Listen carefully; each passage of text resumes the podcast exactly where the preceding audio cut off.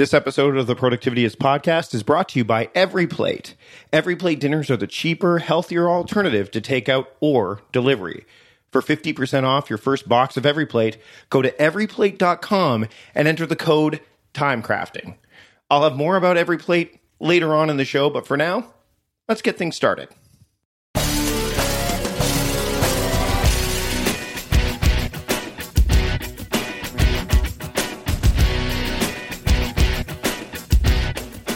Welcome to the Productivityist podcast.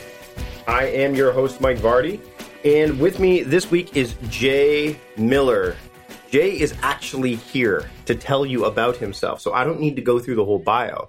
Uh, Jay is going to just Jay just dive in and tell people who you are, why they might know you, and what do you do. So sure, thanks, Mike. Um, yeah, my name is Jay. I am the founder of Productivity in Tech, which is a community and podcast designed to help developers get out of their heads and start getting into their code more, becoming more productive, whether it's by themselves and no matter what skill level they're at.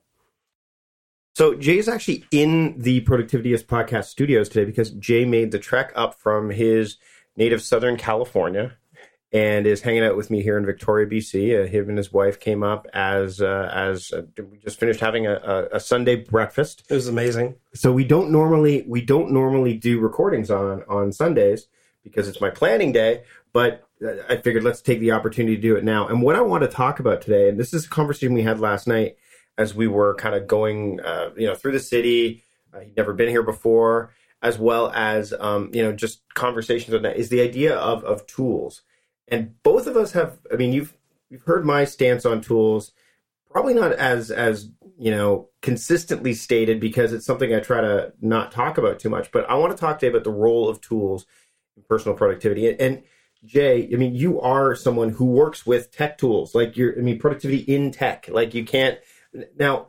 Can you? Why don't you define like what you what you would consider technology to be, and then maybe we'll dive just dive right in and the tool what role tools play in your work?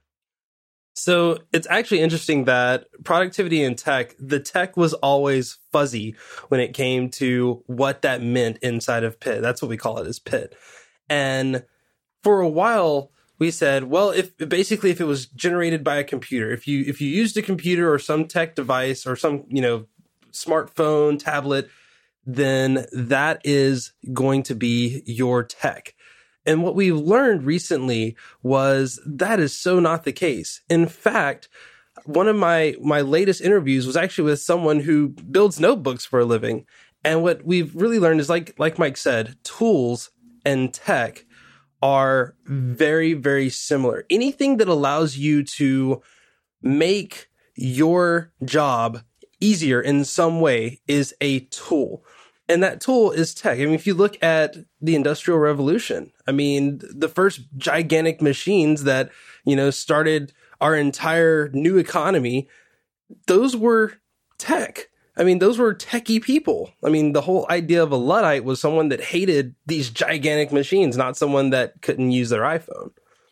And, and the, the other thing is, is that what I think's happened, and we're seeing this across the board, is that tools are becoming the the magic bullet, even though they're not the magic bullet. I mean, my friend Anthony Ongaro talks about the false first step, right? And the idea of you know, if I get Evernote, that's it. I'm going to be more productive. Or if I use OmniFocus or Asana or Todoist, like I mean, you were using Todoist for a while, and for those of you who don't know what Todoist is, it's it's it's it's a fairly streamlined to-do list application.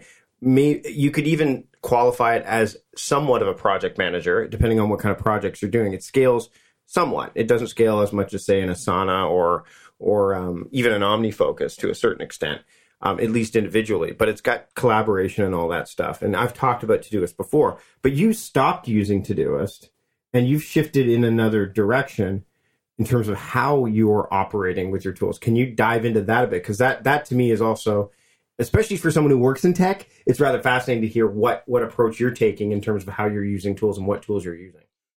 So yeah, as Mike said, I was adamant about using Todoist and Evernote. I used Todoist for two years. I used Evernote for five years, and what I learned was the more and more that I relied on these tools, the more my productivity became about mastering the tool and not the occupation. You know, as as someone that works in the tech space, you know, my my day to day is very fluid. It's it's it and it varies. You know, some days I could be on the phone for seven hours. Other days I'm deep in working into a program. And for me, I have to be able to adjust very fast. So tools that were rigid stopped working. So what I did was I went back to, in my opinion, one of the original tools, and that's good old fashioned pen and paper. And I love it because no matter what, I can always find paper and I always have a pen on me. And I can build the system immediately. If I need to build, you know, a Kanban system, I can pull out sticky notes and build my own Kanban system. If I if I need to set up a more traditional bullet journal style setup or a spread or some type of chart, I can do that. And I don't have to rely on, well, do I have this app? If I need to set a, a, a bunch of reminders, I can just have a sheet of paper that says things that you got to take care of today. And, and there's my Apple Notes app, except for it's not on my phone. It's in my pocket. And one of the things that I did to fix that was I actually turned my wallet into a notebook. So now, just like the people that used Todoist or these apps always have their tools with them, so do I. And one of the things I brought up yesterday when we were talking about this, because I've seen your, I mean, we, we had a chance to meet when I was down in San Diego uh, in early 20, 2017 when I was down there for a conference, actually about mid 2017. And, uh, you know, you showed me your, your wallet, you showed me your notebook, and you know that I'm an analog guy too, at least initially. I, you know, I use this kind of like the gateway. But we talked about this last night is I asked you, you know, but what about the long term incubation stuff? What about the stuff like, so for example, when I'm theming my months, uh, I look right now and you can see the wall calendar here. Uh, of course, you can't, you know, listening, but I have my now year wall calendar up. And I know that in June is when I'm going to work on my website. So I don't need to, and this is an example of maybe how analog can work, is that I don't need to necessarily worry about when I'm going to work. If, if I have an idea that comes to my website for, for a website redesign, I'm not sitting there going, okay, when am I going to do that? I know that June is the time, which is helpful. But when you're when it's not related to like a monthly theme or a project, like how are you if you have an idea of something you want to move forward with or you might want to move forward with, how are you looking at that long-term incubation stuff because digital tools in my mind that's where their strength lies. Absolutely. And the biggest difference in that and that was something that I struggled with was okay, this notebook is full. What do I do with all of this knowledge? And what I started learning was the smaller your book, the more often you're reviewing, the more often that you are, you know, cleaning out and refining, just like it says on your wall, mm-hmm. your your goals. So what I did was instead of going with one large book, I actually went with three smaller books and segmented my life into three basic areas. You know, I'm I'm a podcaster, but I also maintain a full time job. So I have a, a podcast book and I have a job book. And then I also have a life book. And each of these books are about 70 pages, which takes me about a month to fill up. And in that month, when I open up my new book, at the very back, anything that is long term or that I want to carry over into the next month always goes in the back. So when I get to the end of my book, I sit down, I have a review, and as I open up the new book, I start transferring that content into the new book. And that's good because, yes, while it may take a couple of minutes and it's definitely slower than using a, a digital app, it still allows me to sit down and have a dedicated time to review where I'm at in my life, where I'm at in my goals in each of those areas. And to me, I feel like it encourages me to sit down and and be mindful about the object. When you have these apps that hold on to everything for years and years, you start to forget that they're there. In fact, it, it kind of becomes a part of it. If, if you remove that field, you'd go, hmm, something's missing, but I can't quite put my finger on it.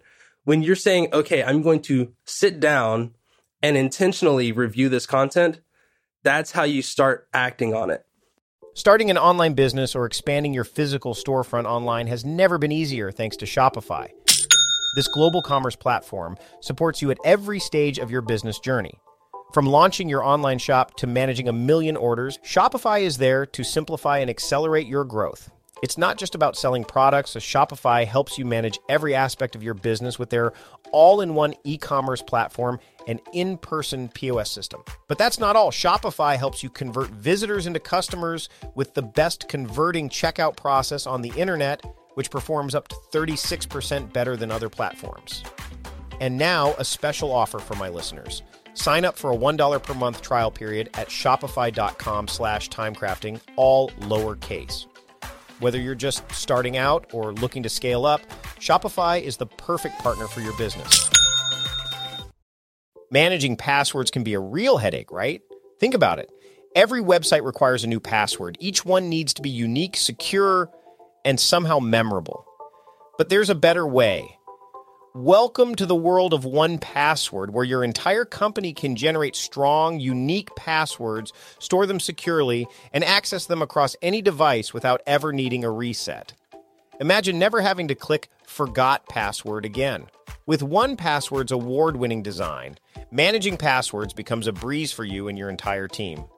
It's trusted by millions, including top companies like IBM and Slack.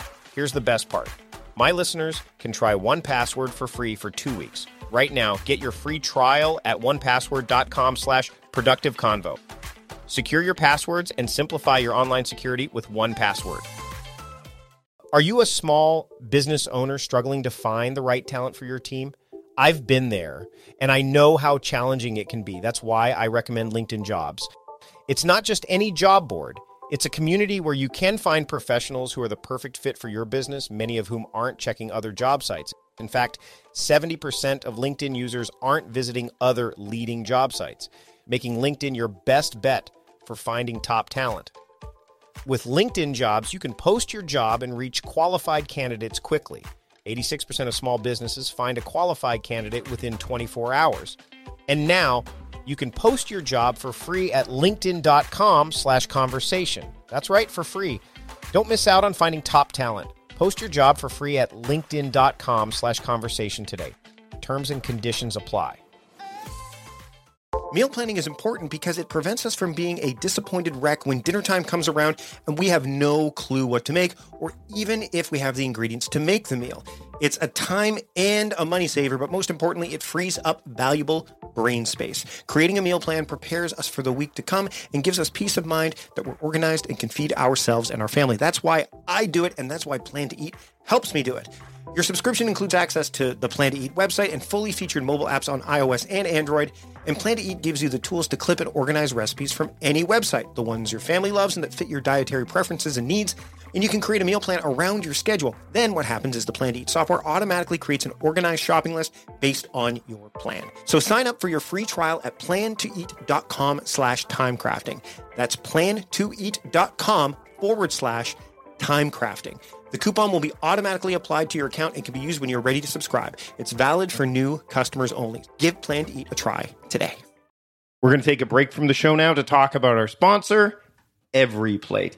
Now, with Every Plate, you can experience full plates and fuller wallets with America's best value meal kit. And that's huge, saving time and saving money. You'll get meals that you enjoy and your bank account will love and they'll be delivered right to your door. In fact, you can enjoy amazing chef designed meals for just $4.99 per serving. And you really got to break it down and think of it this way one meal is the same price as one cup of coffee. You know how much I'm into planning and removing decision fatigue from whatever you do. Well, we plan our meals in advance. And uh, I think that when you do that, you save time in the long run, you save money in the long run, and every plate will help you do that. You spend less time deciding what to cook, and that means more time spent enjoying good food with family. Now, every plate has easy to follow recipes that take the stress out of dinner time Every plate does the meal planning, shopping, and prepping for you, taking the time consuming guesswork out of cooking. So not only do you get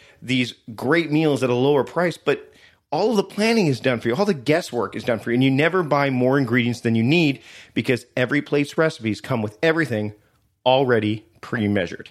So now that you've heard about Every Plate, I want to give you the special offer that they are giving to Productivityist podcast listeners. You will get 50% off your first box of every plate, you just need to go to everyplate.com and enter the code timecrafting. That's 50% off your first box of every plate just by going to everyplate.com and entering the promo code timecrafting.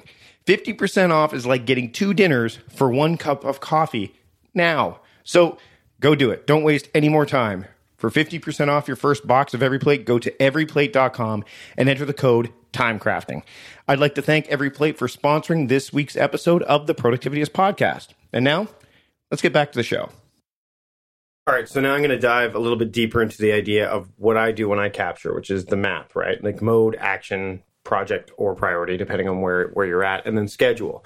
Um, and for those of you that don't know what that is, I mean, I've written about it before. It's also part of, you know, the Now Your Action Plan, you know, to a certain extent, and t- so definitely a part of time crafting is the idea of capturing in a way where you can look at something and you immediately know and I work with this with clients as well. Is like if you write down on a post-it note, like you could see there, one says June on my, on a post-it note there.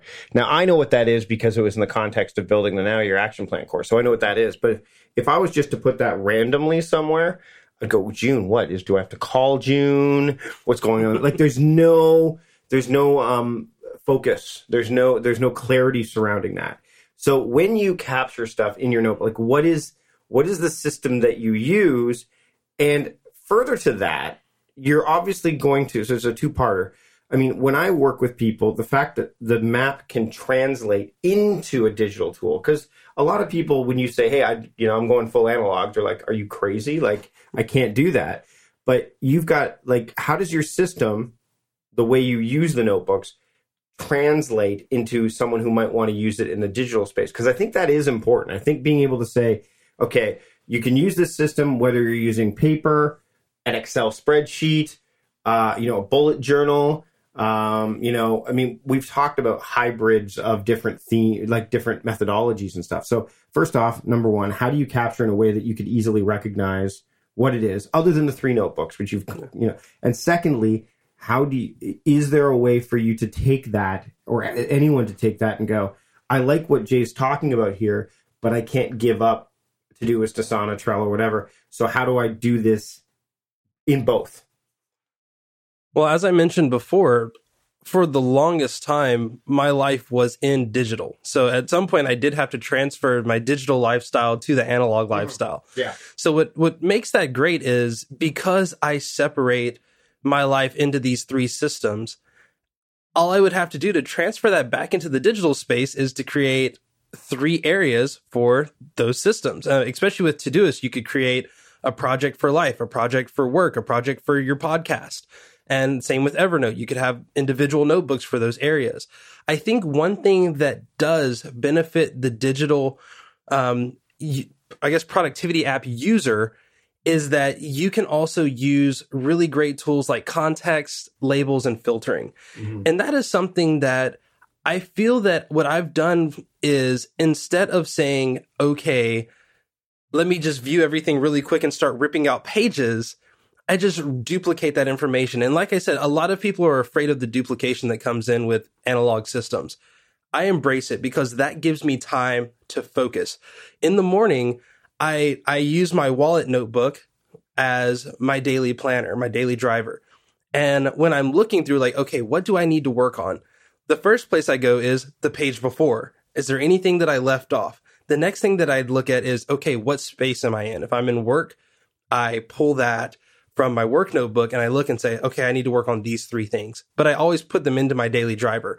And even as a digital app user, you can do that same information. A lot of people want to put the world inside of one app. and they do and and they do, and then they freak out. I, I stopped using Evernote because I had fifteen thousand notes in it, and I didn't know what was there. Like it was it was so hard for me to find anything because I had overcomplicated a simple system. And what I learned was instead of putting your entire life in one system and then taking 35 minutes just to break it all apart so you can figure it out, why don't you just put the things that you need in there, put everything else somewhere else where you don't have to think about it or look at it. Because when I see 13,000 or anything or 15,000 of anything, that just brings on anxiety. I don't like anxiety. I deal with it too much as it is. I would deal with five before 5,000 any day. All right. So before, uh, as we get close to wrapping up here, I want to talk about another, I, uh, another tool. And this is where I think the tool helps me in a lot of ways, digital tools journaling, reflection, review. Um, I use Day One to journal. Um, the reason I use day, the reason I use a digital journal as opposed to an analog one is simple: efficiency. I love to be able to grab my iPhone, my iPad, especially my iPhone, and and hit the dictation button and go, "Today was awesome." Period. New line. New line. Da da da da da da. Comma space. Like I like it's it drives my wife nuts. By the way, but nonetheless, that's how there are days where that's what I do as opposed to typing it in. Plus, I will use Day One to take a picture of the, something that happened during the day. And then when I do that, I'm able to say, okay, that's the trigger. And sometimes I'll take that picture early enough in the day so that way, you know, it's like, hey, this is this is what we've done. This is how we've made this thing work. So, you know, I want I wonder how do you do that? Like, it, you know, I mean, there are a lot of people who said, "Oh, I, I love writing in a paper journal," and then I say, "Well, did you journal?" Oh no, I was just too tired, didn't have time, whatever. I'm like, okay, but then then the journal is only as useful as the stuff, the contents you put inside of it, right? Like how often you use it. So how do you do that? Um, yeah, how do you do that reflection, like maybe on a daily basis? And then how do you do the the all encompassing review that you might want to do? Say you're following the getting things done methodology, you might do it every week, or if you're doing, you know, time crafting, you might say, okay, you know what, I'm going to do a rapid review every couple weeks or whatever. Like, how do you make that happen in an analog world?